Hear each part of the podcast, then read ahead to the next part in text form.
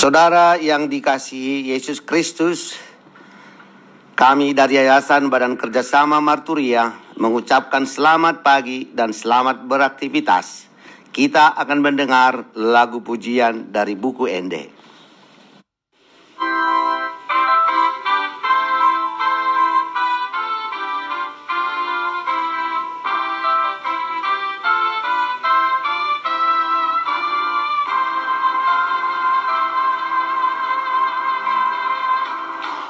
Tuana sari pe pangacari diana kona asa tongburju nasomar pasohotan ganupari tu mangia kona kaitutu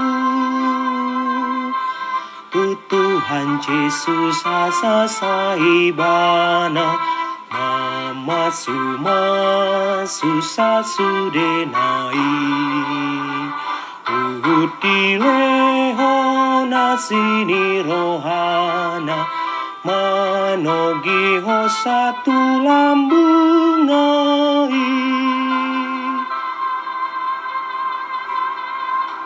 berbahagia suami dan istri yang dihormati anak-anaknya, yang bertekun berdoa tiap hari bagi semua keluarganya,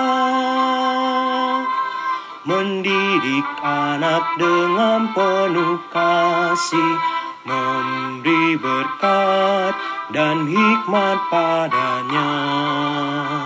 Baginya firman makanan rohani, baik bagi pertumbuhan imannya.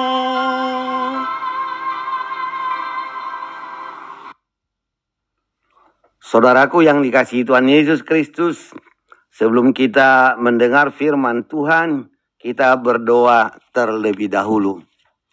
Allah Bapa di sorga, yang kami sembah, yang kami puja, yang kami muliakan. Kami bersyukur atas kasih setiamu yang menyertai kami, memelihara kami dalam seluruh kehidupan kami.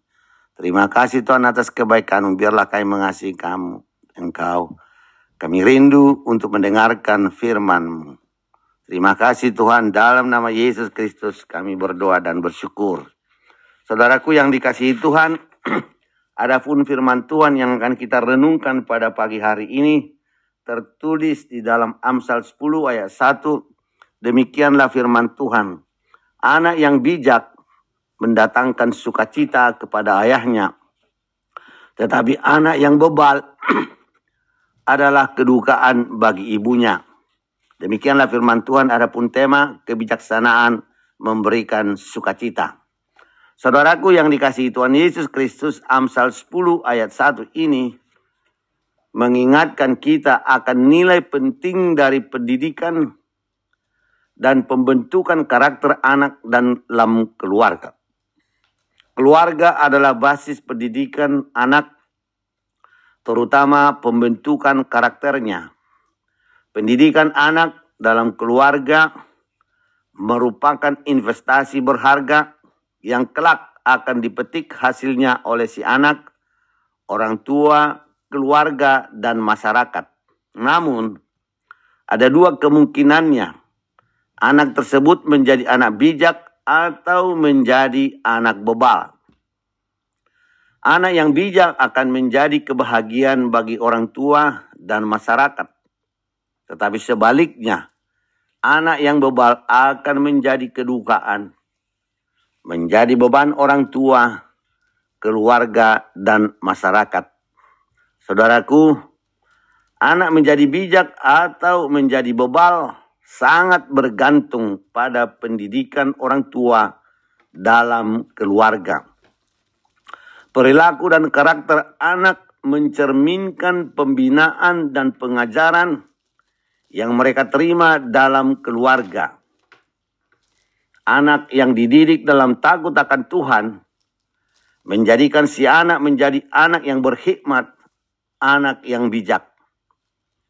Anak yang diajari dalam firman Tuhan sejak usia dini dan dilatih serta dimotivasi untuk melakukannya dalam seluruh hidupnya akan membentuk si anak menjadi orang yang selalu berjalan di jalan Tuhan, berusaha menyukakan hati Tuhan, dan berusaha menjauhkan diri dari hal yang bisa mendukakan hati Tuhan. Sampai kapanpun dia akan tetap setia, percaya, dan mengikut Tuhan Yesus. Keteladanan orang tuanya sangat diperlukan dalam hal ini. Anak seperti itu pastilah menjadi kesukaan, pembawa kebahagiaan bagi orang tuanya, bahkan kepada masyarakat dan gereja.